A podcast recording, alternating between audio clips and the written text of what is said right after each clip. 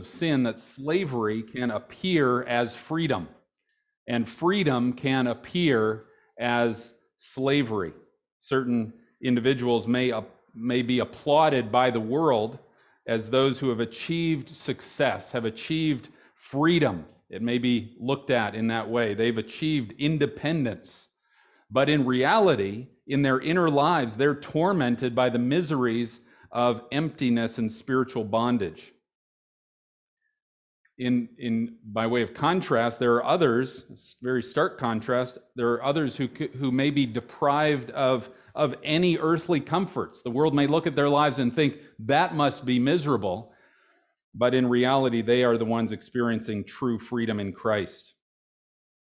Harriet Beecher Stowe, um, in her uh, very famous book, Uncle Tom's Cabin, uh, she depicts this contrast very powerfully toward the end of the book in the relationship between the slave, Uncle Tom, and his cruel master, Simon Legree. As it would appear, Tom is the slave and Legree is the free man, the master. But things are not as they seem. Legree is a wicked man who lives in the bondage of his own vices. His superstitious thinking fuels his fear, and he's haunted by the many evils he has done. Tom, on the other hand, in spite of the abuse that he endures, he experiences the true freedom of knowing that Christ is his Savior and that one day he is going to be at home with Christ in heaven. So, in that, that paradoxical relationship between these two individuals, Uncle Tom and Simon Legree, um, we, we see that contrast. According to the laws of the land, Legree may have been a free man and Tom a slave, but in reality, just the opposite was the case. And this is what our passage for this morning is all about freedom, true freedom, and the difference between a certain kind of pseudo freedom, which the world may applaud but leads to eternal death, and on the other hand, another kind of freedom that comes from being a slave of God. Paradoxically, to be a slave of God, that's true freedom, and that is what leads to eternal life in heaven. Well, in this passage, we see that each one of us is subjected to the will of a master. There are two masters. On the one hand, there is the master sin. We see that in verse 16. There's the master sin. You are slaves of the one whom you obey, either of sin, which leads to death, or of obedience, which leads to righteousness. So in verse 16, we, we see the master is called sin, also referred to as impurity and lawlessness in verse 19. So that's one master. On the other hand, there is the master God in, in verse 22, slaves of God.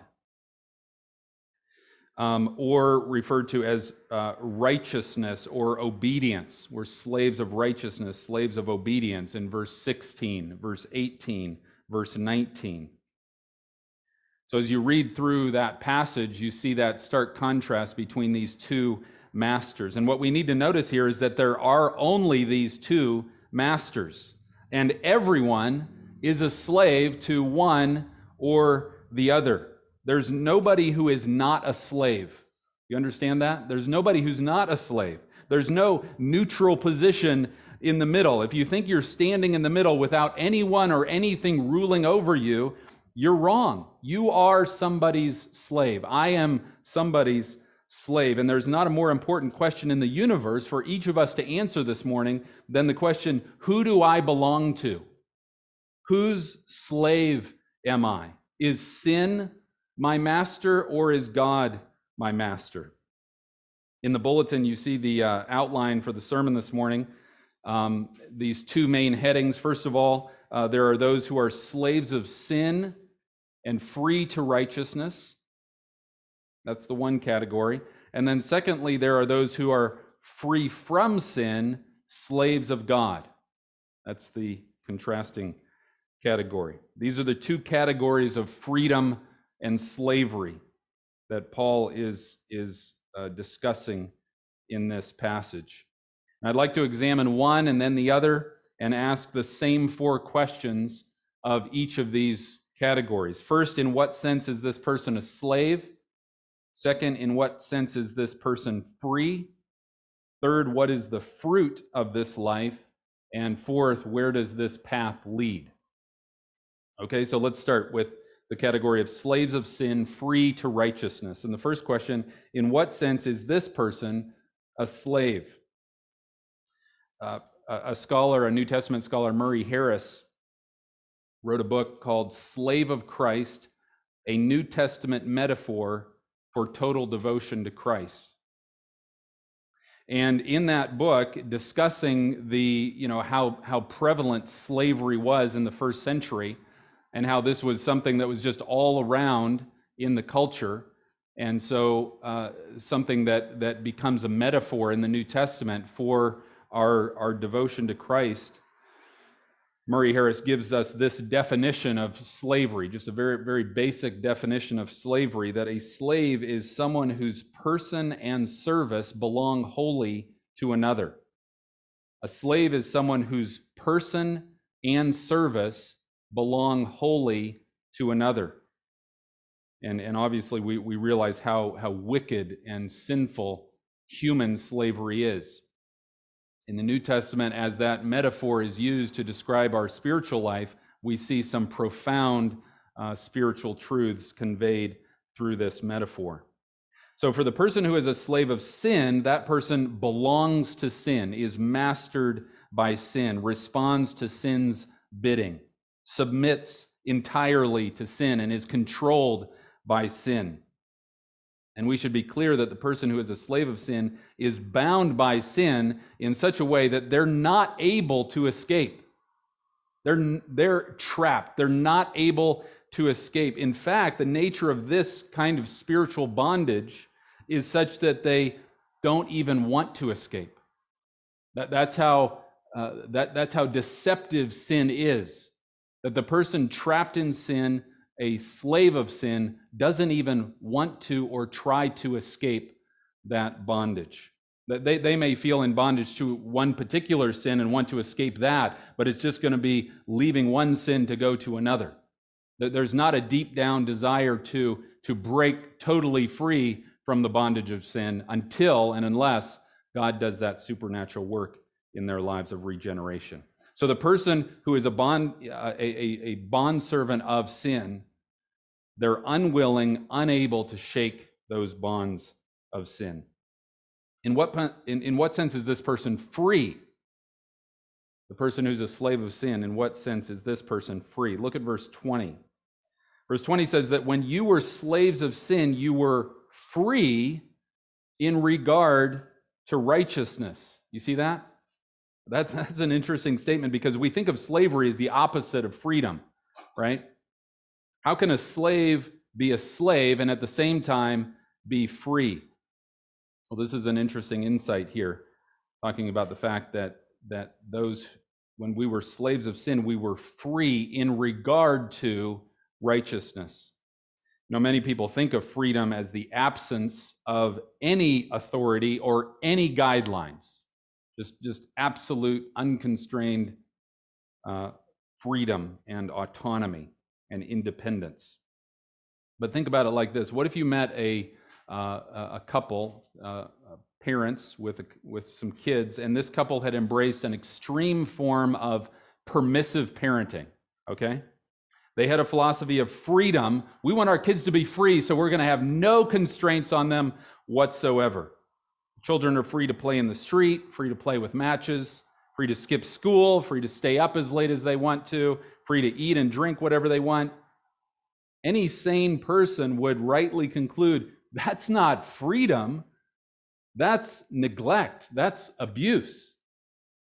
Those parents are not fit to have any children under their supervision. For those children to be free in that sense is not a good thing for them even the kids who, who may think it's kind of cool for a while, you, eventually they'll realize that the perceived freedom of having no constraints, that's not an advantage, but actually a severe detriment that leads to various forms of bondage. The point is to be free in regard to righteousness, what Paul is saying in that statement, that is not a good thing to be free in regard to righteousness. You know, the world may scoff at the world at, at the Bible's instructions and commands. The, the world may, may look at, at, at the good commands of God that we see in the Bible commands about sex and marriage, uh, commands about honesty and, and humility. And the, the world may look at that and say, that, that's ridiculous. That is so confining and constraining. That, that, that looks to me like a prison. But again, things are not as they seem. The question comes back to who is your master? Everyone is either a slave of God or a slave of sin. If you're a slave of sin, then you're free in regard to righteousness, meaning righteousness, God's righteous commands, they're not having any impact on your life. They're not having any control over you. Righteousness has no control in your life if you're a slave of sin. And if you perceive things rightly, biblically, from God's perspective, then you can see that to be free in regard to righteousness is one of the scariest things that could be said of a person. You shouldn't want to be free in this regard. You should not want to be free in regard to righteousness because that means you are owned, you are controlled by the wicked slave master called sin. Next question What is the fruit? What is the fruit of this life? In verse 21, Paul asks, What fruit were you getting at that time from the things of which you are now ashamed? One thing to notice is that the fruit of that life brings shame. There's no honor in living a life that is free in regard to righteousness. There may be momentary pleasures, but it leaves a person empty and ashamed. And what kind of fruit might Paul have in mind here specifically? Well, in Galatians 5, Paul lists the works of the flesh in contrast to the fruit of the Spirit.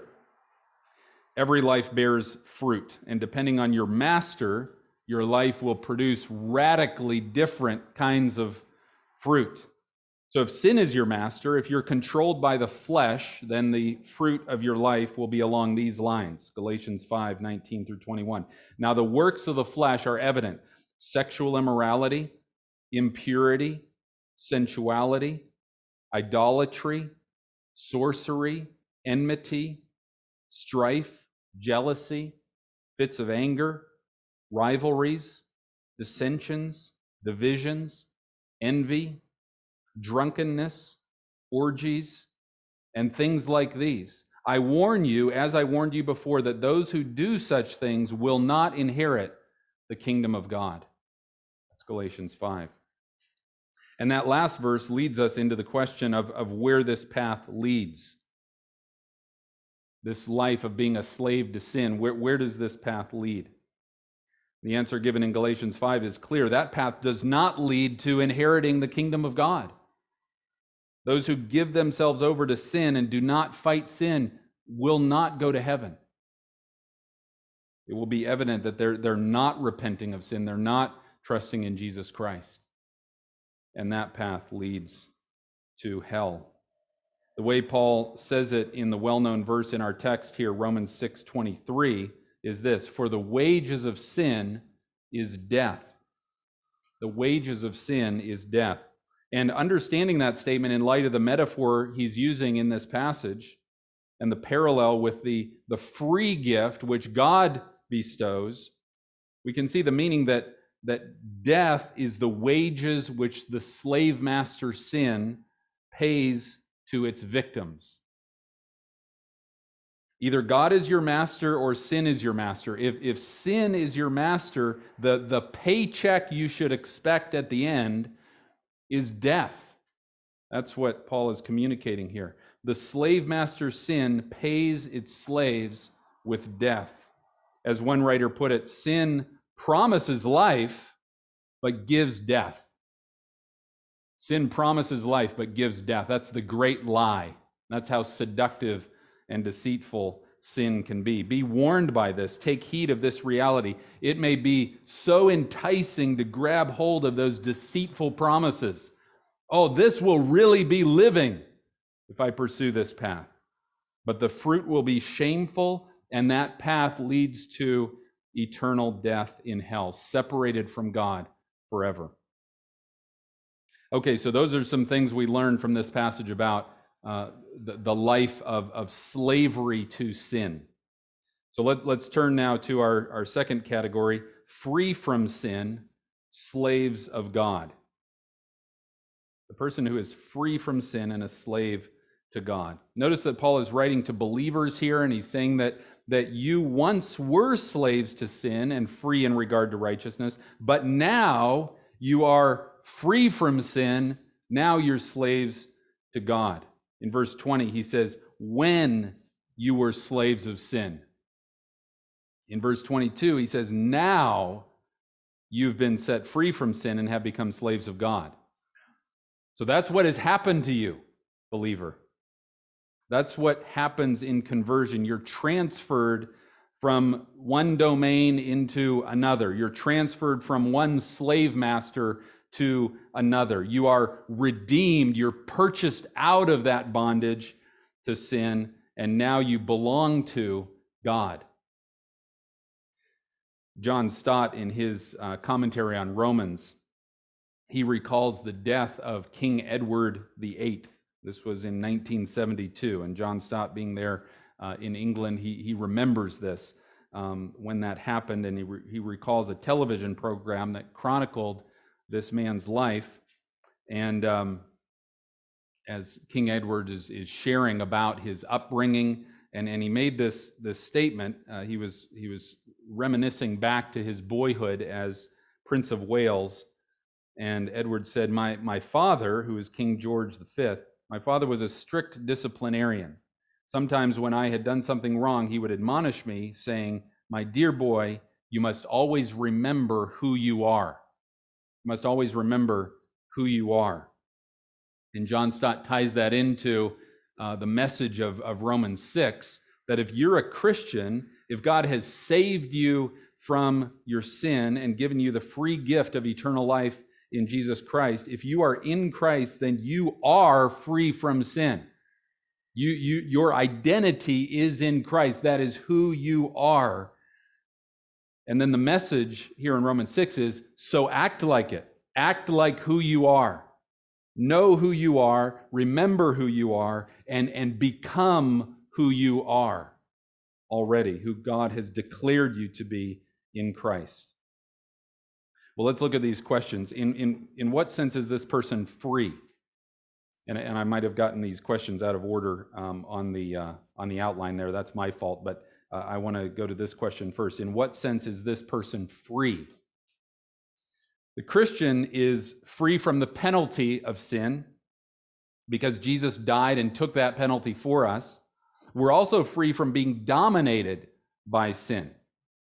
Uh, I mean, we, we, know we're not entirely free from sin in this life because we all uh, we, we, continue to be tempted, we continue to succumb to various temptations, but we are free from the mastery of sin. We're no longer controlled by sin. We have a new desire, a desire we didn't have before when we were slaves of sin. We have a new desire now to fight against sin. We don't want to be deceived by sin. We don't want to be shackled by sin. And God has put that desire in us now to, to break free more and more and more from those snares of sin. I love how Augustine described his conversion because it captures the change in desire that God effects within us when he saves us. Augustine said in, in his prayer to God in the Confessions, he said, How sweet all at once it was for me, God, how sweet all at once it was for me to be rid of those fruitless joys which I had once feared to lose. You, God, you drove them from me. You who are the true, the sovereign joy, you drove them from me and took their place. That's part of Augustine's testimony of what God did in his life. And that's what happens when God sets us free from the cruel and deceptive slave master sin and opens our eyes to see real beauty and to experience true pleasure. When He changes our hearts, we can see that the pleasures of this world are fruitless joys, like Augustine put it. They're fruitless joys, and therefore we should not fear to lose them. God drives those desires from us, and He replaces those desires with a desire for Him, to know Him and enjoy Him. I also love the way Charles Wesley described um, how God rescues us in the hymn, And Can It Be? Let me read you a couple lines from the hymn, And Can It Be by Charles Wesley. Long my imprisoned spirit lay. So, think about the, the metaphor here, the imagery. Long my imprisoned spirit lay, fast bound in sin and nature's night. Thine eye diffused a quickening ray. I woke, the dungeon flamed with light. My chains fell off, my heart was free. I rose, went forth, and followed thee. Well, that's what happens when God rescues us from the bondage of slavery and sets us free to follow him. If you're here this morning realizing that the chains of sin are still binding you, I just want to speak to you for a moment and encourage you, exhort you to cry out to God in repentance of your sin and faith in Christ. Plead with God to rescue you from that bondage, to set you free. Acknowledge that you're a sinner, that you have turned your back on God and rebelled against Him. Acknowledge that your only hope of escape is the blood of Jesus Christ, who died in our place and then rose again on the third day in triumph over sin and death. Cast yourself on Jesus. Your only hope is Him. Plead for mercy, and He will deliver you. He's the only one who can save you, who can deliver you from the shackles of sin. Cry out to Him and ask Him to do that for you today. In what sense is this person a slave? Next question. In what sense is this person a slave? The believer belongs to God. The believer is owned by God. Going back to that definition by Murray Harris, our, our person and service belongs wholly to another. We're owned by God not only by the virtue of the fact that He created us, but now also because he has redeemed us. So we, as believers, we are doubly owned by God. And he's now the controlling force in our lives. We, we obey him, we pursue righteousness and obedience. This is part of what it means to be slaves of God. We must also acknowledge here, though, that the slavery analogy is not a perfect one. The idea of being God's slave, that, that idea, just saying that, that can be offensive to us, that can rub us the wrong way. You know, that just seems demeaning. Um, and it may put a negative image in our minds of what it means to be a Christian. So we need to understand this that no analogy is perfect, that not even biblical analogies uh, necessarily hold true in every possible parallel. It does provide us with a profound illustration of our slavery to sin and then our slavery to God. But the parallels between physical slavery, human slavery um, that we know of in history and in our world today, um, the parallels between that and spiritual slavery are, are not perfect. The, the analogy does break down, they don't correspond in every way. Even here in, in our text, in verse 19, Paul says, I am speaking in human terms because of your natural limitations that clues us into the fact the, the analogy is not a perfect one. We also see in a couple other New Testament passages that the slave imagery breaks down. In John 15, verse 15, Jesus says, No longer do I call you slaves, for the slave does not know what his master is doing, but I have called you friends. For all that I have heard from my Father, I have made known to you in the relationships between human masters and slaves, there's, there's distance. There are barriers. There's a lack of closeness and openness. But that's not true of our relationship with Christ. This is one place where the analogy breaks down. Being slaves of God and of Christ does not imply distance and alienation. Quite the contrary. Another place where the analogy breaks down is shown in Galatians chapter 4 verse 7. Galatians 4 7, where Paul writes, So you are no longer a slave, but a son.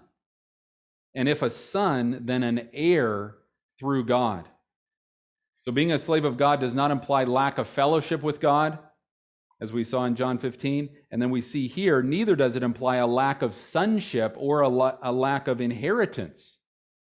So, yes, we are slaves of God, we belong to Him, but we're also so much more than slaves. We are His children, and we will receive an eternal inheritance from Him. So, we see in these ways the Bible uses diverse imagery and analogies to describe our relationship with God. Next question What is the fruit of this life?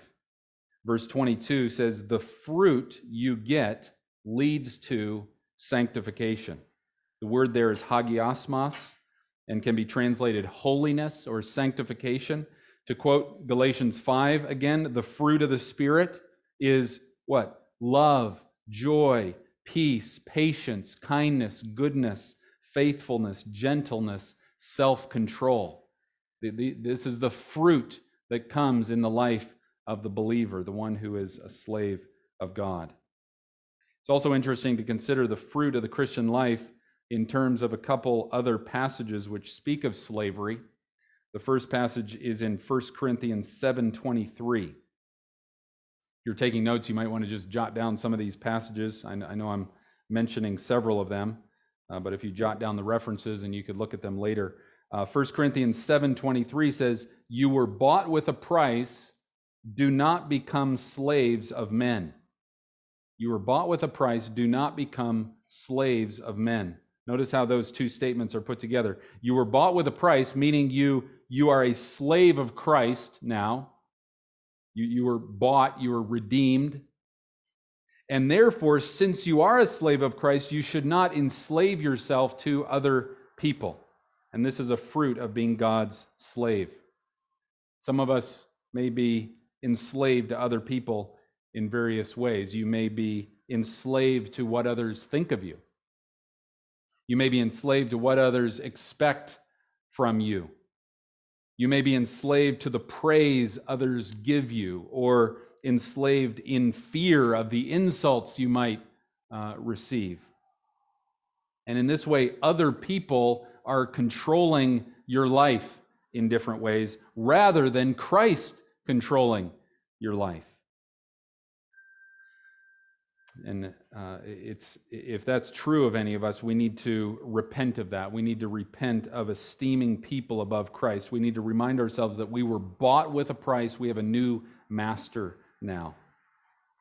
In contrast to this, uh, if, if, we are slaves of God, how should we view other people? And there's somewhat of a paradox here when we look at some different uh, verses um, in the New Testament. Because, in one sense, as I just said, we must not enslave ourselves to others. But as slaves of God, we do serve others, and, and in, a, in a sense, we are becoming the slaves of others to, to, to serve other people but in a very different way. So, just a couple chapters later, I just read from 1 Corinthians 7, now jumping to 1 Corinthians 9, verse 19, Paul is defending his ministry, and he says this For though I am free from all, I have made myself a slave of all, that I might win more of them. Um, and, and let me just make this comment too about the translations. A lot of the translations will will say servant in, in, in many places, um, translating the Greek word doulos. Uh, but the Greek word doulos is more literally slave. Um, a lot of the translations soften that a little bit by saying servant or, or bondservant or something like that. But if you look in your Bible, there, there might be a note that says, you know, or slave, doulos. Um, this is one of those. But Paul is saying, though I am free from all, I have made myself a servant or more literally, a slave of all, that I might win more of them. So, so there is a way that we uh, that, that we make ourselves slaves to others, in this case to unbelievers, in order that they might be drawn to Christ. We, we, we want to be servants. We, we want to serve others. We want to listen. We want to try to understand where different people are coming from. And we want to seek ways to present the gospel to them that are going to be meaningful for them and their situation. That's how we make ourselves slaves to unbelievers.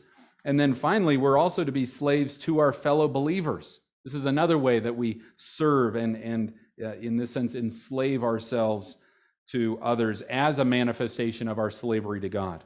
You remember when the, the mother of the sons of Zebedee asked Jesus to seat her two sons on either side of him in his kingdom. This is in Matthew chapter 20. And Jesus says, You do not know what you're asking.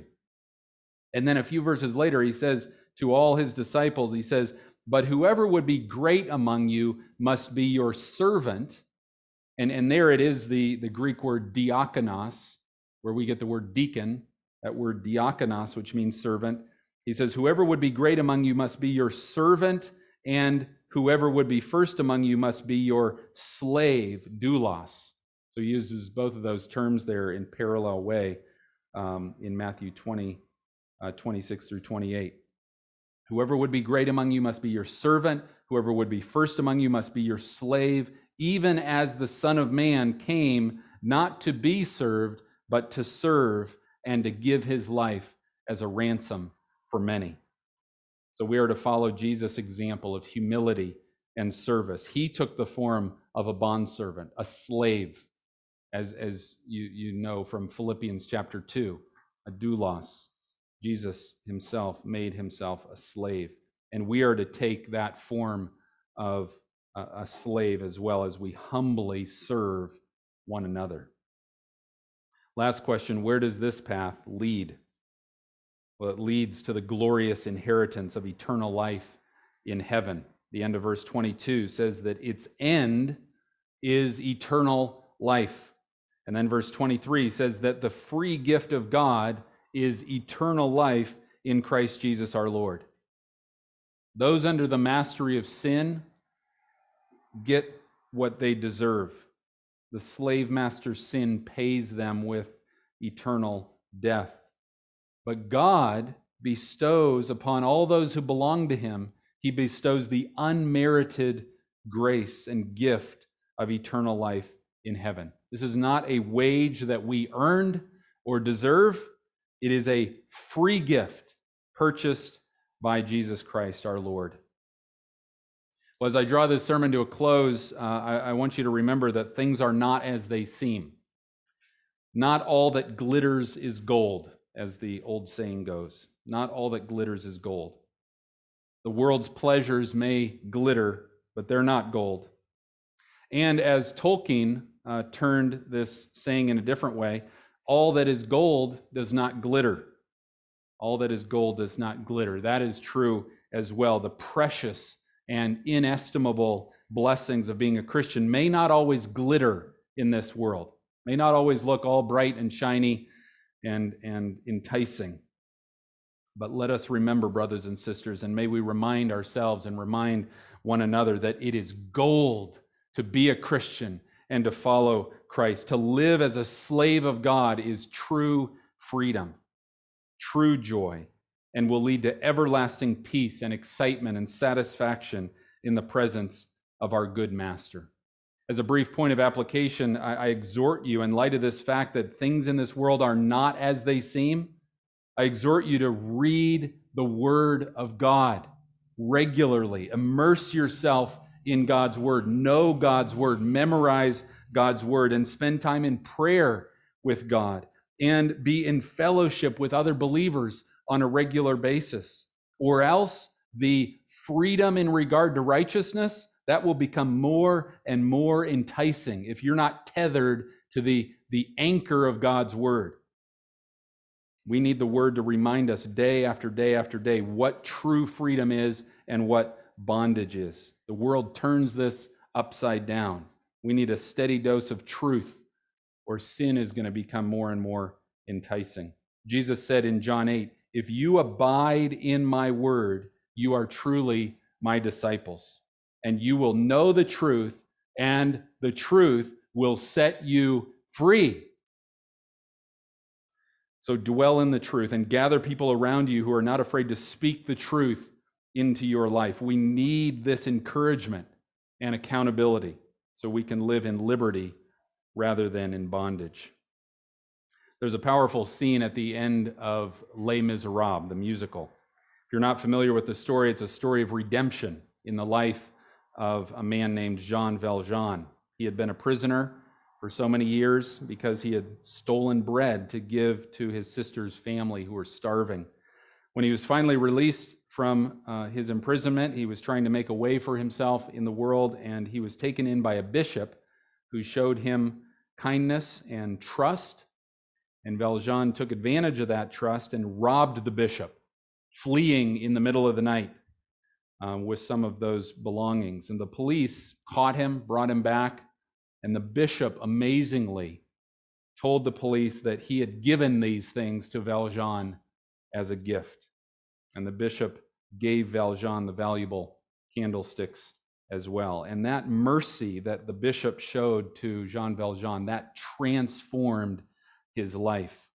Valjean went out into the world this time a different man.